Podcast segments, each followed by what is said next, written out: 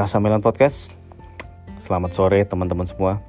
Gue emang baru bikin match review Torino lawan Milan ini sore ya, uh, karena paginya tadi gue uh, langsung ada aktivitas jadi gue nggak sempet bikin. Ini baru agak bisa rehat ya. Kita tahu emang hasilnya Milan kalah 1-2 dari Torino dalam pertandingan lanjutan Serie A Giornata 12 ya di Stadion Olimpico Grande Torino. Jadi ini adalah kekalahan kedua Milan musim ini. Ya setelah sebelumnya kalah uh, dari Napoli di San Siro 1-2 waktu itu. Skornya sama juga.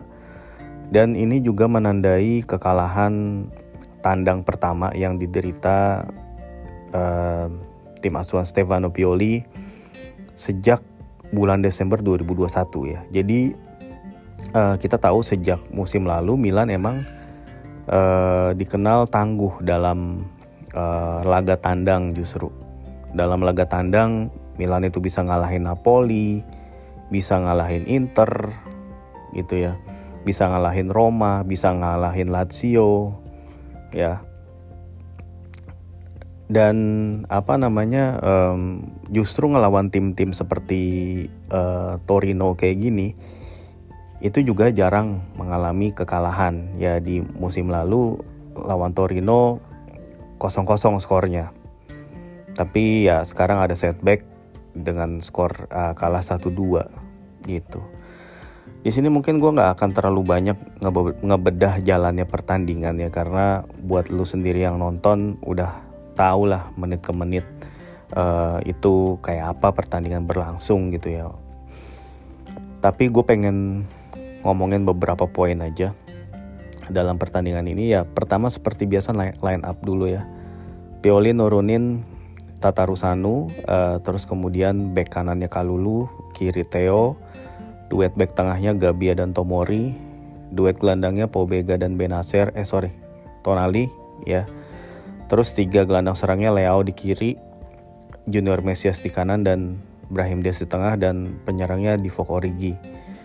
Nah, Torino nurunin Vanja Milenkovic Savic sebagai kiper, trio backnya Buongiorno, back tengah kiri sebagai kapten juga, terus di tengahnya uh, uh, Persius, yaitu back tengah asal Belanda, terus back tengah kanannya Kofi Gigi, terus dua back sayapnya wingbacknya ya di kanan si uh, Wilfred Singo dan di kiri uh, Valentino Lazaro dua gelandangnya Samuel Ricci dan Sasa Lukic. Terus kemudian gelandang serangnya ada dua juga yaitu si Mirancuk dan Vlasic. Dan penyerang tengahnya si siapa kemarin? Pellegrini ya. Ini sebenarnya kalau dari sisi formasi ya ini mirip-mirip lah dengan yang kemarin ditunjukkan oleh Monza, sebelumnya juga Hellas Verona.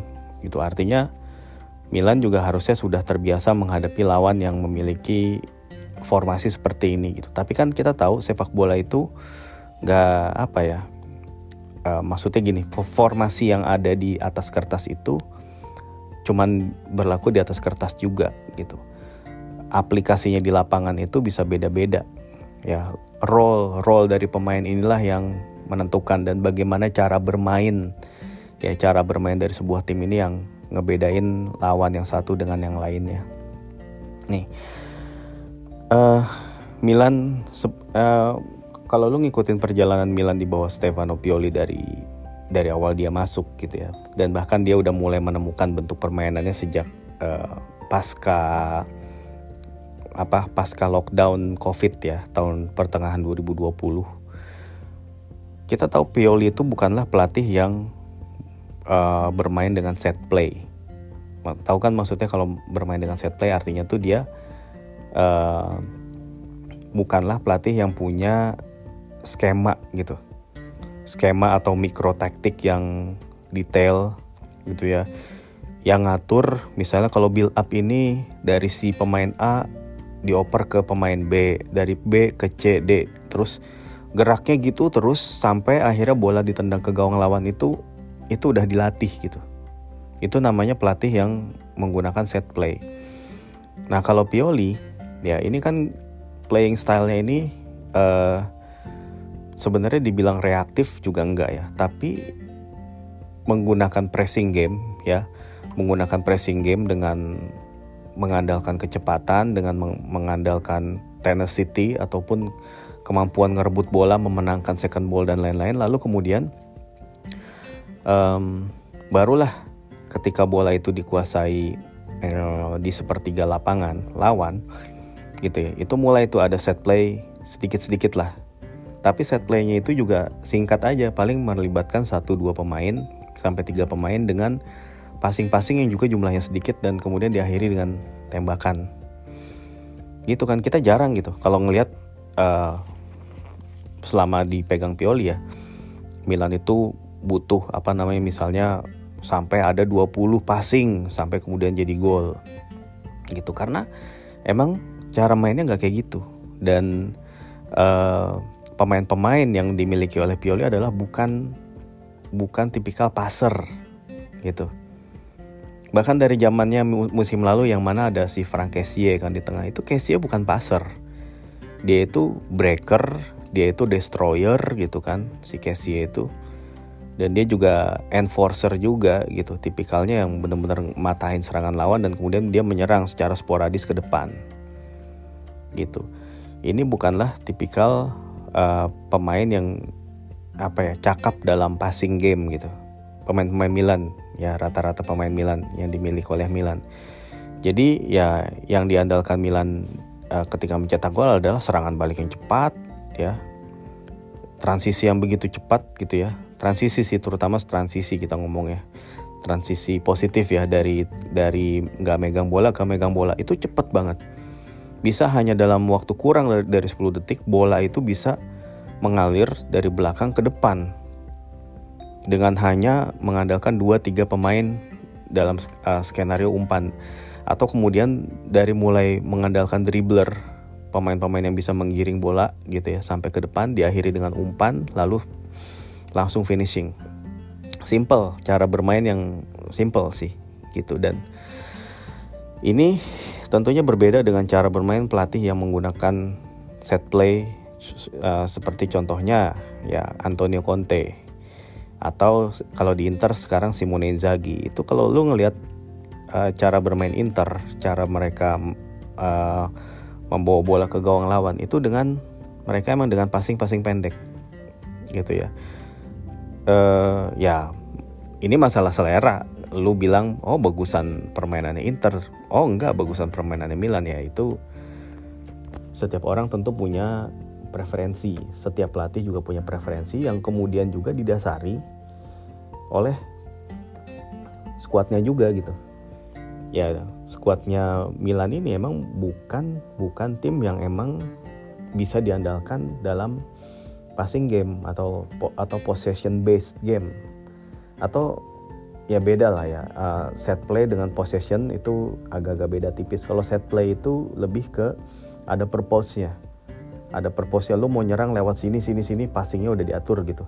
Tapi kalau possession based itu mereka yang penting bola dikuasai gitu. Bola dikuasai sebanyak-banyaknya jadi ngebiarin jangan ngebiarin lawan pegang bola. Ini yang dilakukan oleh Vincenzo Italiano kalau di Itali di Serie A ini di Fiorentina. Makanya Fiorentina itu rata-rata dalam satu pertandingan ball possessionnya itu bisa 60% ke atas. Gitu ya ini filosofi sih. Ini berbicara filosofi ya. Lo mau set play lo mau yang possession base lo mau yang uh, counter pressing atau lu mau yang uh, nunggu bener-bener nunggu terus quick counter gitu ya. Itu pelatih tuh punya beda-beda style gitu. Ya tapi ya ujung-ujungnya sama. Semua style ini tujuannya apa? Untuk nyetak gol ya sebelum nyetak gol nih bikin peluang lalu nyetak gol dan memenangkan pertandingan. Jadi ya mau kemudian pakai sistem apa kan kebanyakan orang kan akan ngelihat oh hasilnya gimana nih? Hasil pertandingan seperti apa? Dan kalau hasilnya itu kalah itu akan akan mudah bagi kita untuk mengkritisi gitu. Kalau seandainya kalah. Kalau seandainya kalah ada aja. Misalnya tim yang main possession base kalah nih pasti ada yang akan ada suara sumbang. Ya apaan? Pegang bola doang buat apa? Percuma kalau nggak nyetak gol gitu. Atau nggak creating nggak mengancam gitu. Atau bahkan gini ah percuma creating chance kalau finishingnya jelek. Gitu. Atau ah percuma. Kita bermain menunggu tapi defense kita nggak nggak cukup kuat atau counter attack kita nggak cukup cepat ya gimana bisa kita menyerang balik ya misalnya gitu. Atau kalau dalam halnya tim cara bermainnya Pioli gini ya percuma ngepres. Kalau ujung-ujungnya juga pas dapat peluang nggak gol gitu. Nah ini juga salah satu yang terjadi pas pertandingan lawan Torino. Jadi di awal pertandingan Milan itu dapat dua peluang bagus dan dua-duanya itu lewat Leo ya. Semuanya juga dapat dari umpan Brahim yang pertama Pobega ngerebut bola Brahim langsung ngasih umpan umpan lambung terobosan ya ke arah Leo yang lari. Cuman Leo uh, dia langsung nembak gitu. Begitu bola mantul sekali dia nembak pakai kaki kiri yang malah lebar. Jadi dia apa mungkin harusnya dia bisa nahan bola nahan bola dulu digocek dikit baru tendang. Ya nggak tahu lah itu kan emang decision ya. Itu decision pemain emang di saat-saat yang cuman kayak split second yang harus dia buat decisionnya gitu anyway ya itu nggak apa-apa lah tapi yang peluang kedua ini yang menurut gue lebih lebih apa ya lebih sayang banget gitu untuk dia sia-siain kalau peluang pertama mungkin angle-nya lebih agak sulit gitu ya untuk ngelepasin tembakan dari situ. Nah, peluang yang kedua itu Leao udah bener-bener yang kosong dan posisinya itu bener-bener terbuka gitu ya. Sebenarnya Leao mau menendang ke arah mana saja ke, yang penting ke arah gawang, maksudnya nggak nggak ke tengah juga sih maksudnya. Nendang dia ke arah kanan, pojok kanan atau pojok kiri, itu udah pasti kiper akan sulit nahan dan kemungkinan golnya sangat besar. Tapi justru Leo ya dia melakukan tendangan dan tendangannya itu melebar jauh. Dia kayak bener-bener kayak yang nggak firm gitu sepakannya dia. Ya ini bisa jadi karena pertandingan baru mulai dan dia juga belum panas gitu ya. Dan bisa jadi juga dia ini kayak grogi gitu. Grogi dengan pressure. Ya bisa terjadi semua atlet semua walaupun udah di tahap bintang pun rasa grogi itu ada. Dan sayangnya buat Leo dia jatuh di pertandingan ini gitu. Gue nggak akan menyalahkan ini semua 100% karena Leo tapi apa ya um, ini jelas mempengaruhi mood dari para pemain gitu pemain yang lain. Jadi seandainya satu di antara dua peluang itu terjadi gol gitu ini pasti akan beda storynya. Pemain Milan akan lebih tenang lebih fokus gitu. Kalau peluang gagal itu pemain di di kepala pemain itu pasti aduh sayang banget aduh ada rasa bete ada rasa gimana ya secara psikologis itu jadi nggak fokus lah kurang fokus dan jadi nggak ini ya apa namanya jadi merasa tertekan balik gitu. Sementara lawan di sisi lain Torino yang sebenarnya kalau dari kualitas cara bermain itu pun juga sebenarnya tidak yang apa ya tidak yang uh, tidak yang bermain sepak bola cantik gitu ya. Tidak yang bermain atraktif. Dia bener-bener long ball gitu. Mengandalkan long ball kebanyakan nah itu bisa bisa jadi memukul balik Milan dan itulah yang terjadi gue ngelihatnya uh, gol pertama yang dicetak oleh Kofi Gigi itu berawal dari pelanggaran yang dilakukan Kalulu terhadap pemain Torino di kiri. Nah Ivan Yurik ini juga pinternya dia ngelihat ya sisi kanan Milan itu yang terlemah karena di situ cuma ada Kalulu dan Tonali sekali membantu dan Mesias gitu ya pada saat Torino itu bawa bola mereka tuh bisa naruh ada empat pemain di situ. Si Pellegrini bisa ada di situ si siapa? Lazaro ada di situ Vlasic ada di situ dan kadang-kadang si Buongiorno juga ikut naik ngebantu ke situ. Menciptakan superioritas jumlah. Sementara di kanannya Milan itu cuma Tonali dan Kalulu dan Mesias itu hanya sedikit supportingnya. Dan akhirnya di situ Torino bisa memenangkan banyak duel dan akhirnya menciptakan peluang. Adanya pelanggaran yang dilakukan Kalulu itu berbuat tendangan bebas. Itu kemudian tendangan dilakukan oleh Lazaro. Itu sebenarnya bola yang nggak berbahaya ya. Bola itu jatuhnya tuh di nggak bola itu nggak yang taj nggak ber, berbelok tajam ke arah dalam gawang gitu ya ke arah tiang jauh gawang gitu ya. Tapi bola itu ngarah ke tengah dan si Kofi Gigi itu bahkan dia nyundul tanpa melompat gitu dia bisa nyundul bola tanpa dia harus melompat tinggal muter apa tinggal nengokin kepala doang dan nyundul ke tiang jauh kena tiang gitu. Ini menurut gue jelas ada yang salah dalam defense structure dalam hal marking. Ya nggak bisa dipungkiri tanpa kehadiran sosok kayak Simon Kayer yang bisa memberikan komando ini jadi masalah juga.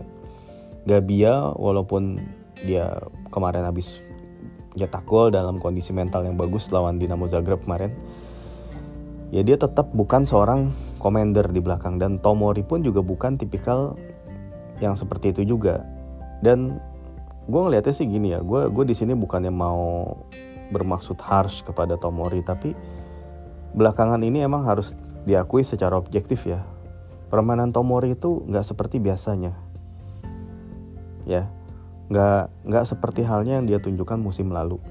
Musim lalu tuh dia hampir flawless lah dalam bertahan. Wah ini kayak kesegaran banget di lini belakang Milan nih. Tomori itu cepet tangkas gitu. Antisipasinya bagus. Tapi dalam musim ini di awal musim ini ya terutama setelah dia melakukan kesalahan pada saat bertanding lawan Chelsea itu kayak mentally dia tuh kayak yang ada sesuatu yang kena ke dia gitu.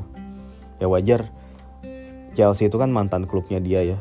Dan dia main di tanah Inggris gitu untuk apa namanya ya kali kedua lah setelah musim lalu dia tanding juga lawan Liverpool gitu ya di Anfield.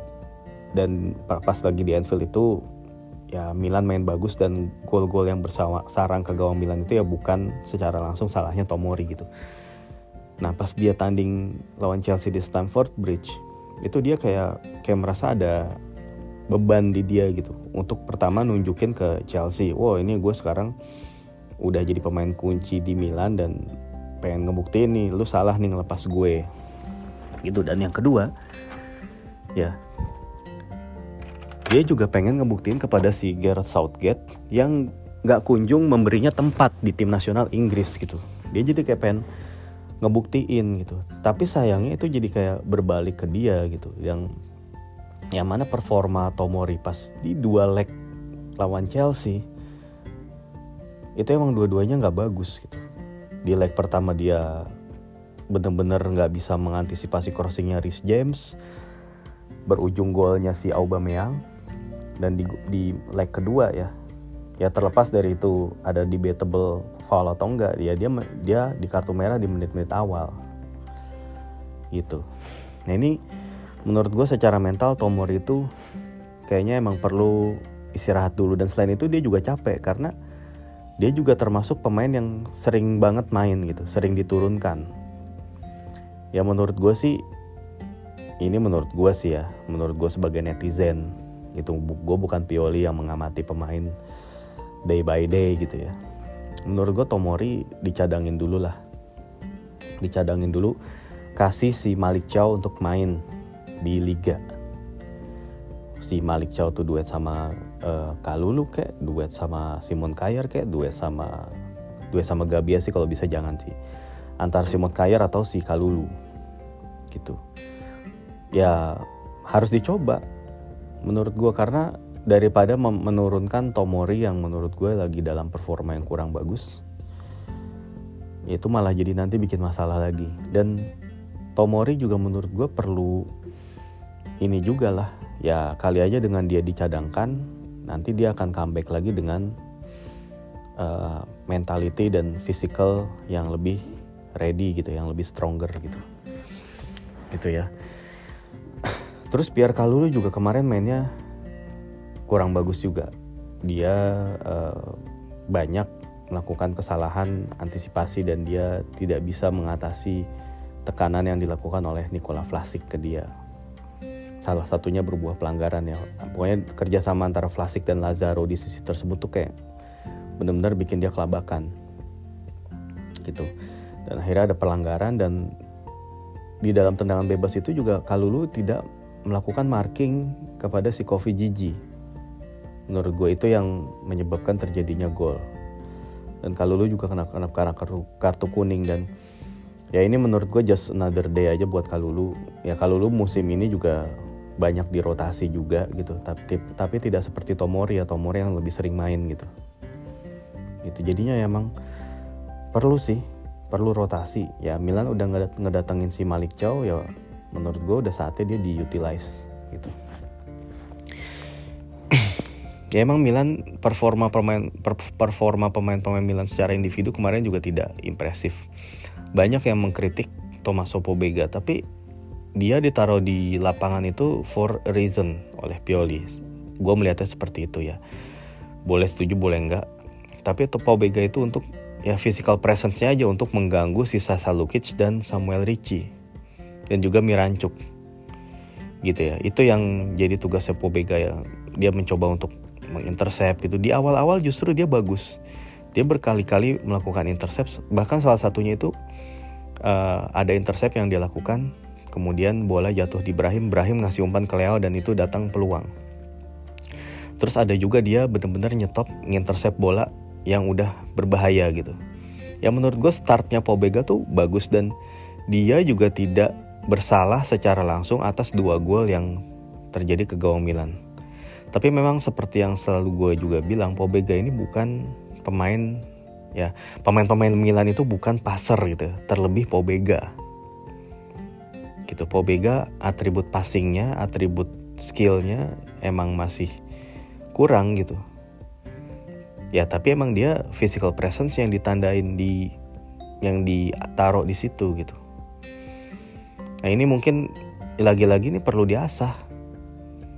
Ya perlu bersabar juga ke Pobega walaupun ya dalam hal ini karena Milan itu punya target dan Milan itu punya beban sebagai penyandang juara bertahan rasanya waktu adaptasi itulah yang juga sulit untuk dimiliki oleh Pobega dan akhirnya para fans itu jadi banyak yang mengkritik dia gitu. Yang mana ini apa ya ya gue juga nggak bisa bilang uh, fans itu terlalu reaktif dan lain-lain ya mereka berhaklah ber, berkata apa pun mengkritik gimana pun cuman sekali lagi gue minta ya lebih sabar aja gitu. Kalau gue bisa ngomong nih lebih sabar aja. Ya Cassie juga waktu awal-awal datang dia nggak langsung bagus. Cuman emang pas lagi Cassie itu baru-baru datang Milan itu posisinya bukan juara bertahan bos. Milan itu masih merangsek untuk ke uh, jadi tim yang lolos ke UCL nah sekarang beda nih. Dua tahun terakhir Milan udah main di UCL dan musim lalu Scudetto. Jadi ekspektasi itu jadi naik gitu loh. Inilah tantangannya yang di ditemui Pobega tapi nggak ditemui Casey jadi Casey itu relatif bisa berkembang secara lebih natural gitu.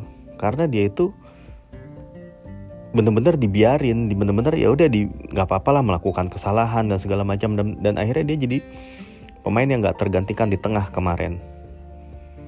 Nah ini gue nggak yakin bisa terjadi sama Pobega ngelihat situasi yang sekarang. Dan begitu juga sayangnya Deket Lare gitu. Gue yakin kalau lu emang sedikit aja mengerti sepak bola pasti tahu Decathlon itu pemain bagus lah. Dengan segala atributnya dengan segala visinya yang dia tunjukin technicalnya skillnya. Ini ini pemain bagus gitu. Secara materi bagus banget gitu di atas rata-rata above average skillnya dia. Ya cuman Decathlon itu emang datang ya. Pertama ya dari sisi dianya sendiri dia masih muda dan uh, dari liga yang berbeda, dari tim yang cara bermainnya berbeda dengan Milan, ya. Dan yang ke, yang selanjutnya adalah dari sisi Milannya sendiri, Milan itu juara bertahan liga, udah ikut Liga Champions dua musim berturut-turut dan lagi-lagi ekspektasi ekspektasi itu meninggi gitu. Dan tambah lagi Decathlon itu price tagnya tinggi. Jadi Milan itu kayak udah mengorbankan uh, apa namanya uang ya transfer budget transfer yang besar itu untuk memberi seorang membeli seorang Deketlare yang bahkan sekarang orang jadi pada what ifs nih. What if kalau seandainya duit itu dipakai buat beli Sven Watman yang mana Sven Botman sekarang di Newcastle United bersinar ya. Kalau seandainya back Milan Sven Botman ya pasti pertahanan lebih solid gitu. Memang. Ya tapi kan ini adalah kebijakan yang diambil gitu.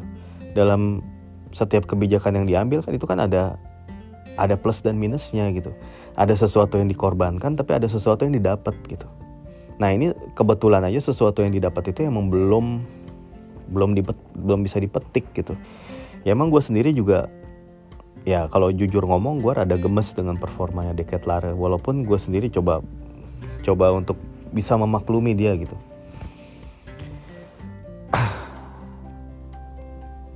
Ya kemarin dia nggak banyak kasih perbedaan walaupun ada hmm, ya paling ada satu dua movement dia yang kemudian berbuah pelanggaran ya. Ada satu movement dia yang berbuah pelanggaran dia tidak juga melepaskan shot on target dalam pertandingan ini. Terus uh, beberapa kipas dia lepasin, tapi nggak ada uh, expected assist yang dia buat juga gitu. Artinya dia tidak creating banyak lah di dalam uh, periode dia masuk dari awal babak kedua. Emang yang disayangkan seperti itu. Dan juga tekanan dari tuan rumah ya. Yang menurut gue penonton yang ada di Olimpiade Olimpico Grande Torino itu militan ya. Terus Torino juga bermain cerdik ya. Dua gelandang terutama dua gelandang Sasa Lukic dan juga Samuel Ricci. Mereka tuh bener-bener wah mereka ngepres abis gitu. Mereka konten di tengah ya mereka benar-benar ajak di tengah. Sehingga Tonali dan kemudian Pobega dan kemudian selanjutnya Benacer masuk itu nggak dapat banyak space di situ. Bahkan Brahim Diaz dan juga Deket Lare juga nggak dapat banyak space karena dua pemain ini. Gitu, menurut gue sih. Ya defense setup lagi-lagi defense setup tuh ya gol pertama kan gara-gara bener-bener marking ya. Terus gol kedua itu kegagalan mengantisipasi long ball yang dari kiper dari kiper terus kemudian terjadi kemelut ya di wilayah half space kemudian tiba-tiba bola mengarah ke arah si satu pemain Torino gue lupa siapa terus ada si Mirancuk lolos gitu. Nah ini kan eh, yang ngemarking Mirancuk tuh siapa? Entah itu Tonali ataupun siapalah. Atau si Tomori yang harusnya jagain Mirancuk atau harusnya Gabia.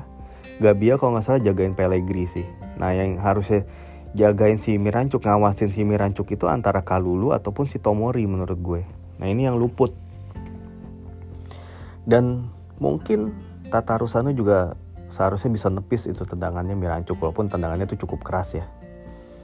Ya tapi lagi-lagi gue terus terang gue sih agak sulit, agak sulit kalau bikin komentar atau sesuatu analisis yang kayaknya bener-bener oh ini ini salah dia nih gitu oh ini gara-gara dia gitu. Tapi karena kalau kita ngelihat-lihat lagi tuh selalu ada berbagai angle selalu ada berbagai sisi yang kita bisa amatin gitu. Yang menurut gue ya kesimpulan kita jangan cuma one sided doang. Pasti ada sisi lainnya dan segala macam ya di sini gue ngelihat sih emang pertama yang jadi penyebab kekalahan koordinasi di defense. Itu dua gol jelas-jelas avoidable banget sebenarnya Terus kegagalan menciptakan peluang dari Leo, eh kegagalan memanfaatkan peluang Leo di babak babak-babak awal itu. Terus ketiga, ya secara umum lini tengah Milan itu juga kalah cerdik ya dari dari lini tengah Torino. Gitu dan Ivan Juric ini benar-benar bisa ngalahin Pioli sih. Gue gue bilang dia dengan kontenmennya dia ke sisi kiri, bikin Kalulu melakukan pelanggaran dan lain-lain karena kartu kuning. Dan dia tahu junior Mesias itu juga nggak lagi bagus mainnya. Dia taruh, pemain-pemain di situ. Kayak junior Mesias nyetak gol satu sih. Cuman gue nggak tahu apakah gol itu sebenarnya didahului pelanggaran atau enggak atau gimana nggak gitu ngeliat jelas. Tapi itu terlepas dari itu itu apa ya si Buongiorno itu bisa jadi terjatuh karena si Vanja Milinkovic Savic itu kan maju ya. Dia jadi kagok si Buongiorno-nya jadi akhirnya dia jatuh. Gua rasa kontak si Buongiorno dengan si Mesias itu minimum kontaknya minimal. Yang bikin si Buongiorno itu jatuh ya karena si Milinkovic Savic itu tiba-tiba datang menerjang gitu. Mungkin kalau fans yang kayak ngelihatnya wah gimana sih nggak pelanggaran itu? Jadi coba coba lihatlah sedikit si Milinkovic Savicnya gimana gitu. Itu aja sih menurut gue ya ya gitulah. Ya ini setback ya. Gue harap uh, Pioli juga bisa belajar dan apa namanya mengambil sesuatu lah dari match ini gitu. Dan lebih berani merotasi. Ya terus pemain-pemain juga lebih klinikal dalam finishing. Ini penting banget ya apalagi menjelang pertandingan lawan Salzburg yang hari Kamis dini hari. Ya itu kalau performanya kayak gini nggak bakal bisa menang Milan yang ada malah kebobolan. Makanya gue harap sih uh, oke okay lah Milan lose something di pertandingan ini. Tapi semoga Milan itu bisa lolos ke babak 16 besar. Ini mungkin bisa jadi adalah apa ya kelolosan ke babak 16 besar ini akan akan menjadi pelipur lara yang sangat ya diperlukan gitu. Kalau kejadian seperti ini. Ya. Oke deh gua rasa itu aja sorry kalau emang kurang berkenan dan makasih udah dengerin Kasamlan Podcast. Ciao